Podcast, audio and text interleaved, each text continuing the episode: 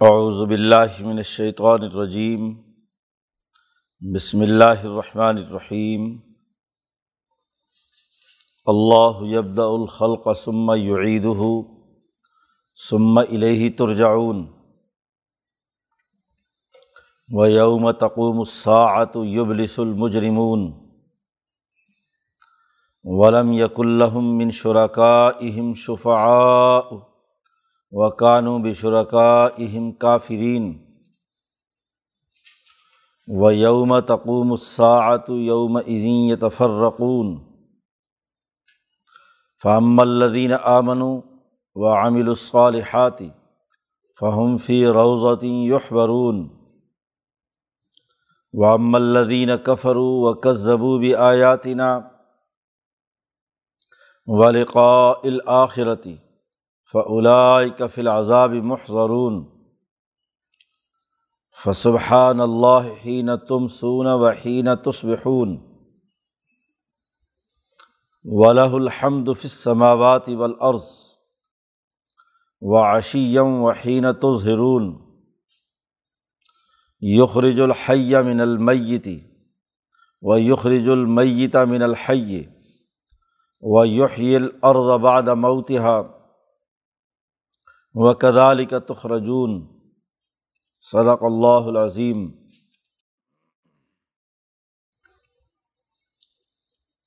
یہ اس صورت روم کا دوسرا رقوع ہے۔ جیسا کہ کل ذکر کیا گیا تھا کہ اس صورت کا موضوع دین کے غلبے کا اعلان ہے کہ یہ دین ضرور غالب ہو کر رہے گا۔ کیا ہوا عارضی طور پر؟ دنیا کی دو سپر طاقتوں میں۔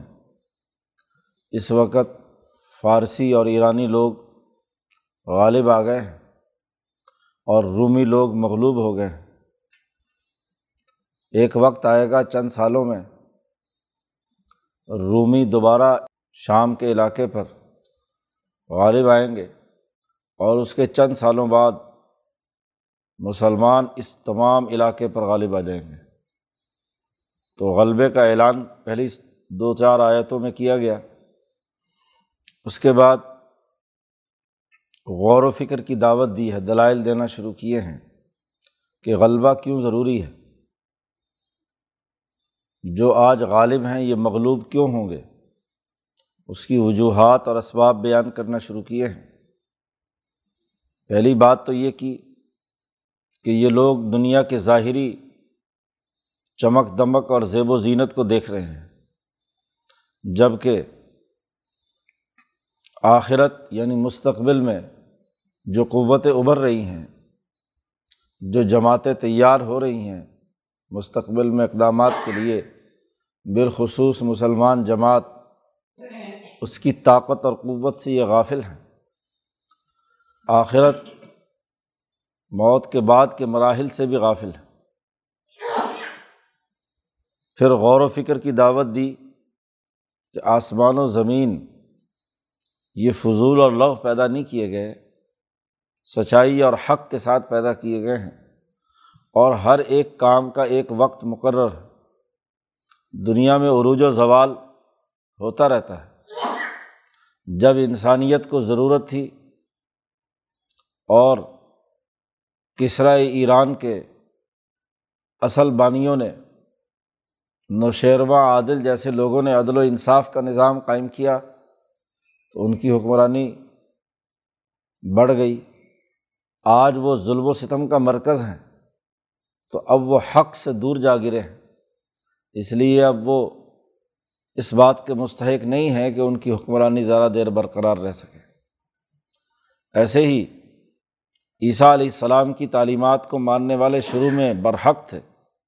اور انہوں نے انسانیت کی فلاح و بہبود کے لیے کردار ادا کیا۔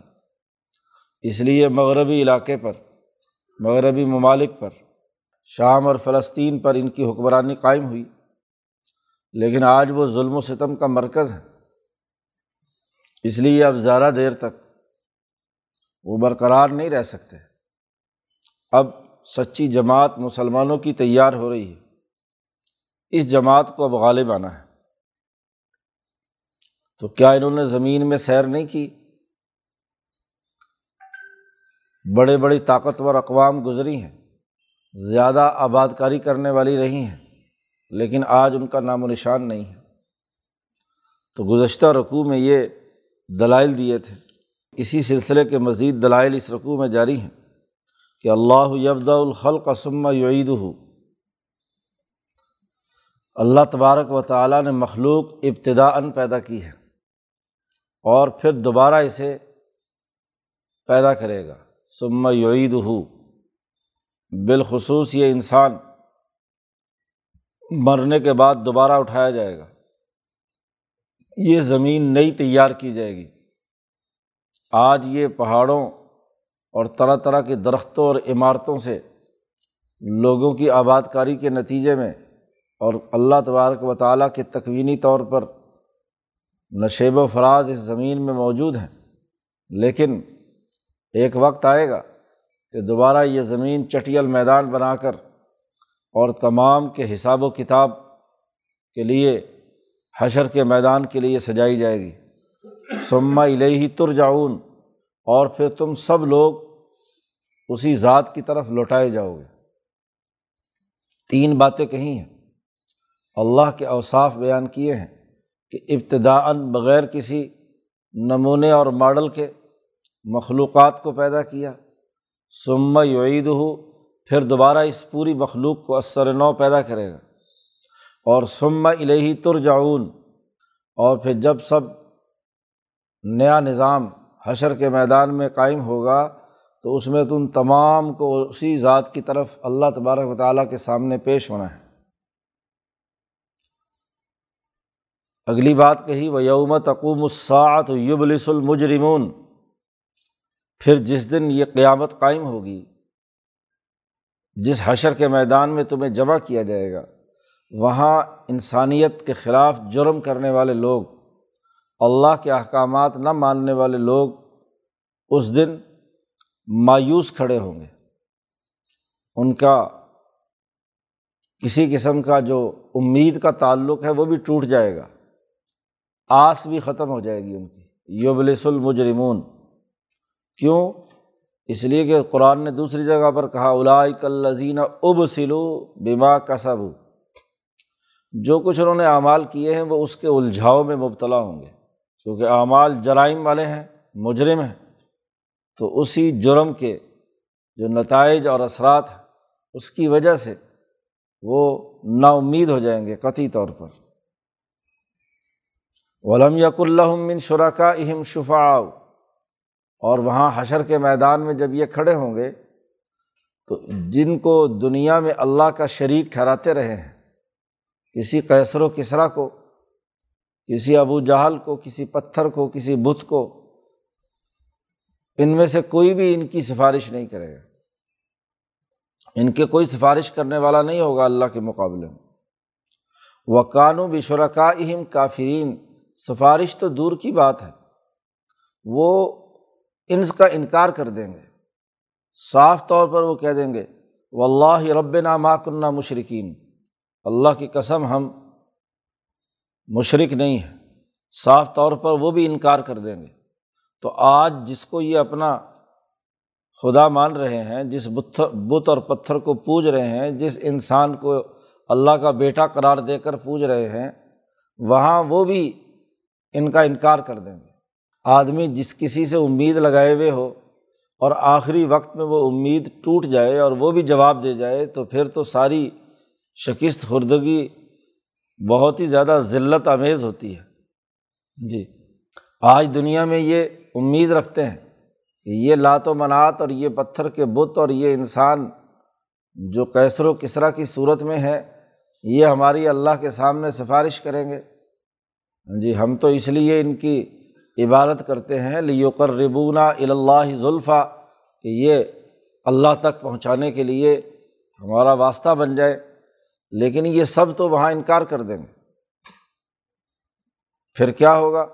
اگلا مرحلے پر غور و فکر کرو کہ یوم تقوم الساعت یوم عظیم یا تفرقون جب قیامت قائم ہوگی تو اس دن یہ بالکل الگ الگ بکھرے ہوئے ہوں گے۔ یہ تفرقون سات کا اطلاق قرآن حکیم میں قیامت پر بھی ہوا ہے اور اس گھڑی میں بھی ہوا ہے جب ان مکے کے مشرقوں کے خلاف انقلاب برپا ہوا ہے۔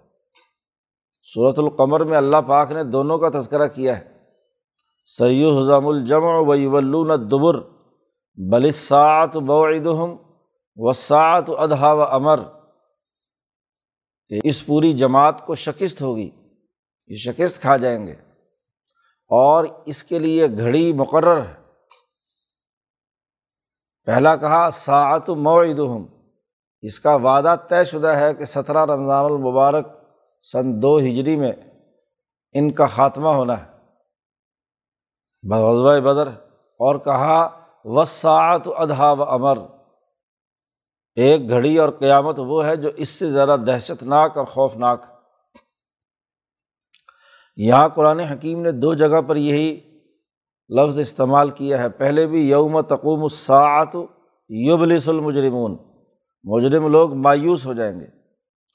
اور دوسرا پھر کہا یوم تقوم الساعت یوم یہ تفرقون اب جب غزوہ بدر ہوا ہے اور اس وقت بلکہ غزوہ بدر بھی اور غزوہ عہد میں بھی۔ یہ اپنے بتوں کی بڑائی کا کہ جی حبل بڑا ہے ہاں جی اور لات بڑا ہے، اس کے لیے نعرے لگائے اور اسی کی امید پر یہ غزوہ بدر میں حضور کے مقابلے پر آئے۔ لیکن جب شکست کھائی تو ان مجرموں نے اپنے ان بتوں کو پکارا، لیکن کوئی بھی بت ان کے کام نہیں آیا۔ جی۔ جرائم کے اس سزا میں جب ان کو ستر بڑے بڑے سرداروں کو قتل کر دیا گیا اور باقیوں کو گرفتار کر لیا گیا، تو ان مجرم لوگوں کی کیا ہے، حالت دیکھنے والی تھی۔ انتہائی مایوس تھے اور وہاں کوئی بھی شریک ان کی مدد کرنے کے لیے تیار نہیں تھا۔ تو پہلا مرحلہ تو دنیا میں بھی ان کو اس طرح کا صورت حال پیش آنی ہے۔ مکی صورت ہے تو مستقبل میں غلبے کے حوالے سے یہ جب مغلوب ہوں گے تو یہ مجرم لوگ مایوس ہوں گے۔ اور آخرت اور قیامت کے اندر بھی ایسا ہی ہونا ہے۔ اسی طرح یہاں بھی اصا مفہوم کلی کے طور پر۔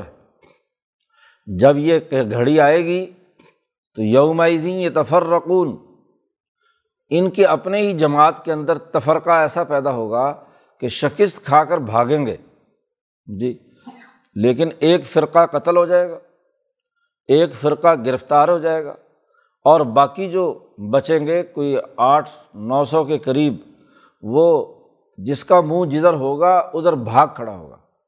کوئی ان کی اجتماعیت نہیں ہوگی، ان کی پوری جماعت تتر بتر ہو جائے گی، تفریق اس کے اندر پیدا ہو جائے گی۔ جو نبی اکرم صلی اللہ علیہ وسلم نے دعا مانگی تھی کہ اللہ فرق جم ان کی اجتماعیت کو توڑ دے۔ زلزل اقدام ہوں ہاں جی دمر دیار ہوں یہ جو حضور صلی اللہ علیہ وسلم نے ان کو بد دعا دی تھی، اس کا اثر ظاہر ہوا کہ وہاں اس دن یہ سب کے سب کیا ہے، ادھر ادھر بکھر گئے۔ ان کی اجتماعی طاقت ٹوٹ گئی۔ اور پھر قریش مکہ میں سے جو لوگ نبی اکرم صلی اللہ علیہ وسلم پر ایمان لائے تھے، تو وہ جماعت بالکل ان سے الگ ہو کر کامیاب ہوئی۔ تو اس جماعت کا انعام یہ ہے کہ فعم الدینہ آمن و عامل الصالحاتی جو ایمان لانے والے ہیں اور اچھے اور نیک عمل کرنے والے ہیں فہم فی روزتی یخ برون وہ بہت ہی اچھے انعام کے اندر ہوں گے، ان کی بڑی آؤ بھگت ہوگی ہاں جی بڑے اچھے باغ کے اندر ہوں گے، خوشحالی ہوگی۔ چنانچہ صحابہ اکرام رضوان اللہ علیہ مجمعین کو اس غلبے کے بعد بالخصوص فلسطین پر قبضے کے بعد عمر فاروق کے زمانے میں جو خوشحالی حاصل ہوئی سر سبز و شاداب زمین، دنیا بھر کے انعامات کیسر و کسرا کے زر و جواہرات، وہ ان کے پاس آئے۔ نبی اکرم صلی اللہ علیہ وسلم نے فرمایا کہ لطف تہنہ کنوزہ ہما کیسر و کسرا کے دونوں کے خزانے تم ضرور بھی ضرور فتح کرو گے۔ ادیب نے حاتم سے کہا تھا کہ تو وہ منظر دیکھے گا کہ جب لوگ اپنے دونوں ہاتھوں میں مٹھی بھر کر سونا اور چاندی لیے پھر رہے ہوں گے کہ کوئی غریب مل جائے جس کو زکوٰۃ دی جا سکے، لیکن لینے والا کوئی نہیں ہوگا، دینے والے سبھی ہوں گے۔ تو وہ بہت ہی خوشحالی کا ماحول، امن کا اور عدل کا ماحول ہوگا۔ بڑا استقبال ان کا کیا جائے گا۔ دنیا کے ہر اچھے اور عمدہ جگہ پر ان کا استقبال ہوگا۔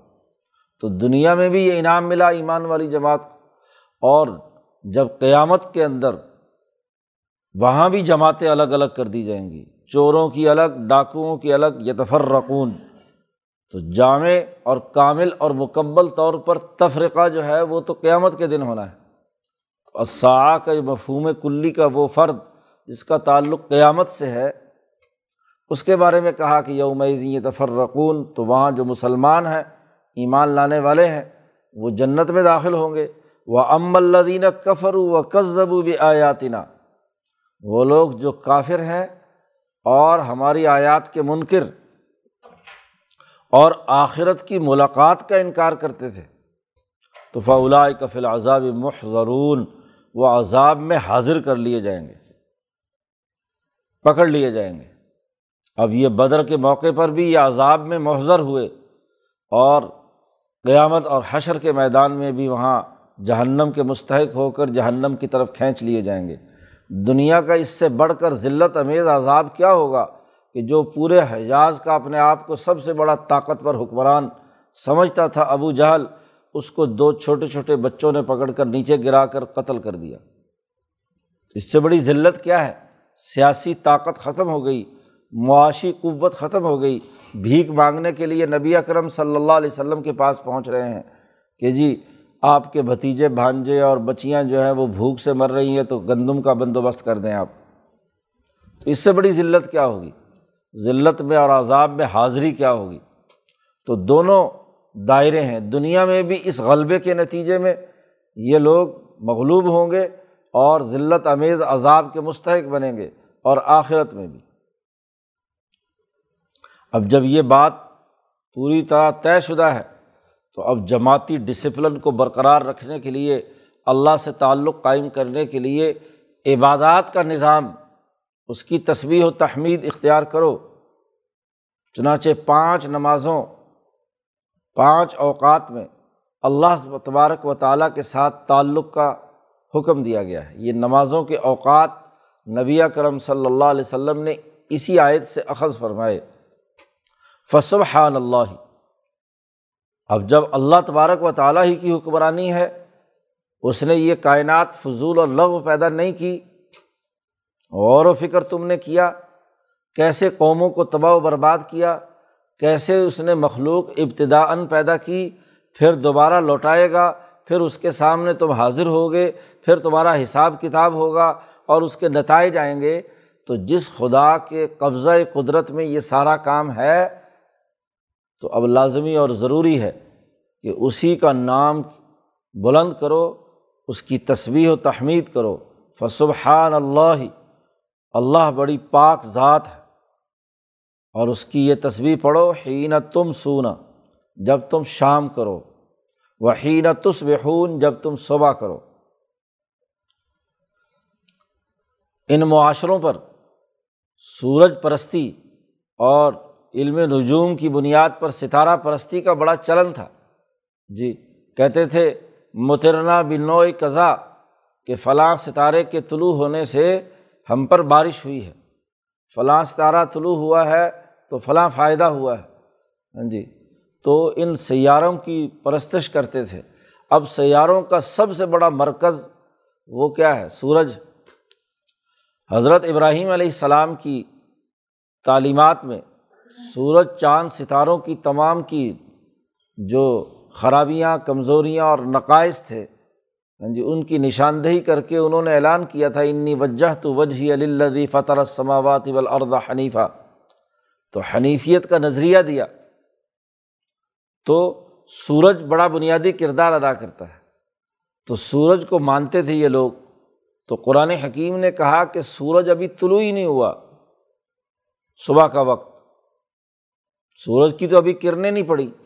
تو اس وقت تم اللہ تبارک و تعالیٰ کی جو سورج نکالنے کا حکم جاری کرتا ہے، سورج کو طلوع کرنے کے لیے ہاں جی اللہ پاک کے احکامات جاری ہوتے ہیں، تم اس کے سامنے سربسجود ہو۔ حینتس بحون اور حین تم سون جب سورج کی کرنیں ختم ہو کر ہاں جی بالکل کمزور ہو چکی ہوتی ہیں۔ ایسا وقت کہ جہاں اس میں ذوف آ گیا، تو اس وقت بھی کیا ہے؟ چونکہ سورج کی توانائی تو کمزور ہو چکی ہے۔ اب وہ اللہ تبارک و تعالیٰ جس نے اس سورج کو پیدا کیا تھا، اور اس کی روشنی کے ختم ہونے کے بعد بھی کائنات قائم رہتی ہے تو اس کی تصویر و تحمید کرو۔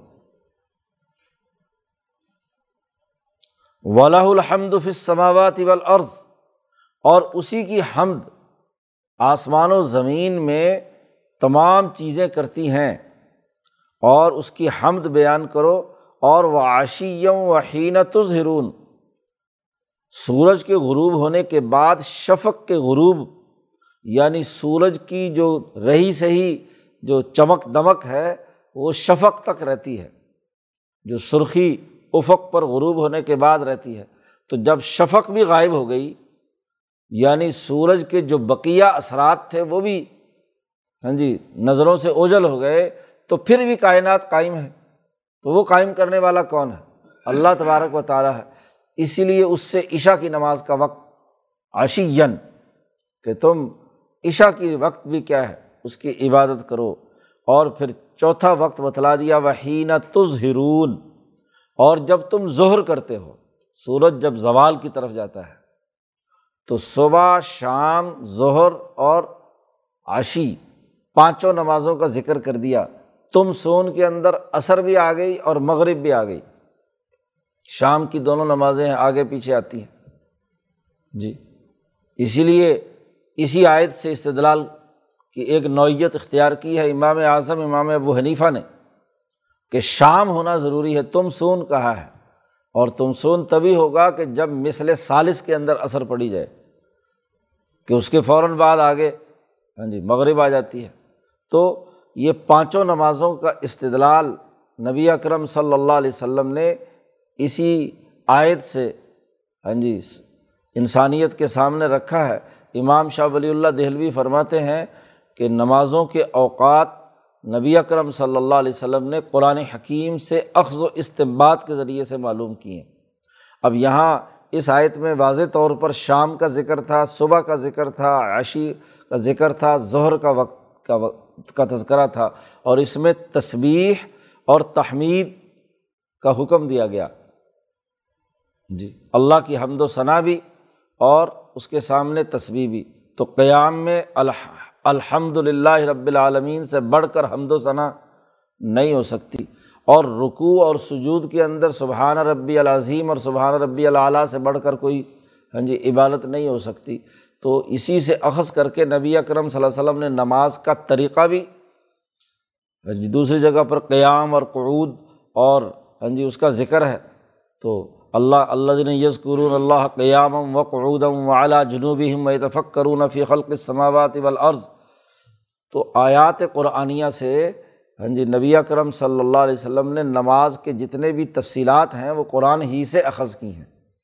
جو لوگ یہ سمجھتے ہیں کہ نماز کا تفصیلی تذکرہ قرآن حکیم نے واضح اور دو ٹوک انداز میں نہیں کیا اور اس کو صرف حدیث سے ثابت کرنے کی بات کرتے ہیں، ایسی بات نہیں۔ نبی اکرم صلی اللہ علیہ وسلم نے قرآن سے ہی یہ تمام معلومات ہاں جی اخذ کر کے اس کو ایک سسٹم بنا دے دیا طریقۂ کار وضع کر دیا۔ یہ خرج الحیہ من المیت۔ اس کی تصویر و تحمید بیان کرو۔ کیوں؟ غالب وہی ہے۔ لاہ الامر۔ حکمرانی اللہ ہی کی ہوگی، من قبل و من بعد۔ پہلے بھی اور بعد میں بھی۔ اس لیے کہ اللہ وہ ہے جو زندہ کو مردہ سے نکالتا ہے اور مردہ کو زندہ سے نکالتا ہے۔ مردہ تھا، اس سے زندہ نکال دیا۔ بیج مردہ ہے۔ جی اس کو زمین میں آپ نے ڈالا اور اس سے اچھا بلا نشو و نما والا درخت اور پودا تیار ہو گیا۔ تو مردہ سے زندہ پیدا کر دیا۔ نطفہ ہاں جی وہ مردہ ہے۔ باہر نکل جائے تو اس میں سے کوئی چیز نہیں پیدا ہو سکتی۔ لیکن وہ اگر مادہ کے پیٹ میں چلا گیا، جانوروں میں ہو یا انسانوں میں، تو اس سے کیا زندہ چلتا پھرتا انسان وجود میں آ جاتا ہے؟ تو مردہ سے زندہ کو نکالا۔ پھر اسی زندہ سے یہ جو پودا بنا ہے، اسی سے اگلا بیج بنتا ہے۔ مردہ کو نکالا۔ جی اسی انسان سے نطفہ پیدا ہوتا ہے اور اس نطفے سے آگے ہاں جی اولاد پیدا ہوتی ہے، یخرج المیت من الحی، اور وہ یحی الارض بعد موتیہ اور زمین کو بھی مرنے کے بعد دوبارہ زندہ کرتا ہے۔ وہ بنجر ہو جاتی ہے، بے آباد ہو جاتی ہے۔ بارش برستی ہے، زرخیز ہوتی ہے، اور اس زمین کے اندر سر سبزی اور شادابی پیدا ہو جاتی ہے۔ تو اس مردہ زمین کو زندہ کر دیتا ہے۔ تو غور و فکر کرو کیا انسانی سماج میں یہ سلسلہ جاری نہیں ہے؟ ایک اچھی بڑی طاقتور سلطنت جو زندہ اور بہت مضبوط ہوتی ہے، اس میں سے مردہ نکال لیتا ہے۔ کہ جب زوال آتا ہے تو انہیں کے ناخلف ہاں جی جو جانشین وجود میں آتے ہیں، وہ اس پوری سلطنت کو بکھیرنے اور اس کے توڑنے کا سبب بن جاتے ہیں۔ کہاں نوشیرواں عادل، کہاں ہاں جی ابتدائی ریاست قائم کرنے والے کسرا ایران کے بڑے بڑے حکمران اور کہاں نبی اکرم صلی اللہ علیہ وسلم کے زمانے کے وہ ظالم حکمران جنہوں نے اس پوری ریاست کو ہاں جی موت کے دھانے پر ٹوٹ پھوٹ کے دھانے پر لا کھڑا کیے کہاں وہ قسطنطین اعظم جس نے ریاست قائم کر کے عیسائیت کو پوری دنیا میں غالب کرنے کی کوشش کی اور کہاں یہ نبی اکرم صلی اللہ علیہ وسلم کے زمانے کے کیسر کے جنہوں نے ریاست کی موت کا سبب بن کر انسانیت کے لیے ظلم و ستم کے پہاڑ توڑے۔ تو یہ ریاستوں اور حکومتوں اور غلبے کی دنیا کے اندر بھی یہ مغلوبیت اور غالبیت کا سلسلہ چلتا رہتا ہے۔ آج اگر فارسی اور ایرانی رومیوں پر غالب ہوئے ہیں اپنی طاقت کے بل بوتے پر، تو کل کو یہ رومی ان کے اوپر غالب آ جائیں گے۔ ان کی موت ہوگی اور ان کی حیات ہوگی۔ اور اس کے بعد اگلے مرحلے میں مسلمان غالب ہوں گے، وہ زندگی کا ثبوت دیں گے، وہ جرت اور پامردی سے انسانیت کے لیے خدمت سر انجام دیں گے، تو یہ سارے مردے دفن کر دیے جائیں گے۔ کیسر و کسرا کی ہاں جی سب کے سب ان مردوں کو راستے سے ہٹا کر جھاڑو پھیر دیا جائے گا۔ سیلاب نکلے گا جب ان انقلابیوں کا، تو ان تمام خس و خاشاک کو بہا کر لے جائے گا۔ اور بین الاقوامی سطح پر ایک نئی زندگی انسانیت کو ملے گی۔ تو جیسے اللہ زندہ سے مردہ اور مردہ سے زندہ نکالتا رہتا ہے، ایسے ہی ان ریاستوں کا اور ان حکومتوں کا معاملہ ہے۔ اس لیے غلبے کی یہ اس بات پر کہ ایرانی آج ہاں جی رومیوں پر غالب آ گئے ہیں، خوشیاں مت مناؤ۔ یہ خوشی منانے کا وقت نہیں ہے۔ خوشی منانے کا وقت تو وہ ہوگا کہ یوم یفرح المؤمنون، جب مسلمان خوش ہوں گے اور الامر من قبل و امباد ہوگا، اللہ کی نصرت سے وہ غلبہ ہوگا۔ قرآن کہتا وقت علی کا تخرجون۔ ایسے ہی تم بھی نکالے جاؤ گے۔ تمہارا بھی یہاں سے نکالنا ہوگا کہ تم جب زندگی کا ثبوت دو گے تو یہاں سے نکلو گے۔ صحابہ نے مکہ چھوڑا، مدینہ چھوڑا، حضور کی صحبت چھوڑی اور حضور نے ان کو حکم دیا، جہاد کے لیے نکل کھڑے ہو۔ تو دنیا بھر میں نکل کر زندگی کا ثبوت دیا۔ ہر جگہ زندہ۔ ہاں جی معاشرے قائم کرنے کے لیے جد وجہد اور کوشش کی اور مردوں کو ٹکانے لگایا۔ جی اور پھر اسی طریقے سے دنیا سے بھی تم جاؤ گے، موت تو ہر انسان کو آنی ہے۔ پھر حشر کے میدان میں بھی تمہیں اسی طریقے سے نکالا جائے گا اور وہاں بھی حساب کتاب کا پورا نظام ہوگا۔ وہاں بھی وہی جماعت غالب آئے گی اور جنت میں جائے گی جس نے دنیا میں غلبے کے لیے کام کیا ہوگا۔ تو غلبے کے دلائل چل رہے ہیں۔ تو آخرت کے بین الاقوامی پس منظر میں بھی اور دنیا میں جو مسلمانوں کو مستقبل میں غال غلبہ حاصل ہونا ہے، اس کے پس منظر میں بھی قرآن حکیم نے اس رقوع میں دلائل دیے ہیں کہ ضرور الامر من قبل و من بعد۔ جو دعویٰ شروع صورت میں کیا تھا، اس کے دلائل ہاں جی ہر رقوع میں ایک نئے انداز اور اسلوب میں قرآن حکیم بیان کر رہا ہے۔ اگلے رقوع میں اس سے بھی بڑھ کر بہت عمدہ دلائل کے ساتھ یہ بات واضح کی ہے۔ اللہ تعالیٰ قرآن حکیم کو سمجھنے اور اس پر عمل کرنے کی توفیق عطا فرمائے۔ اللہ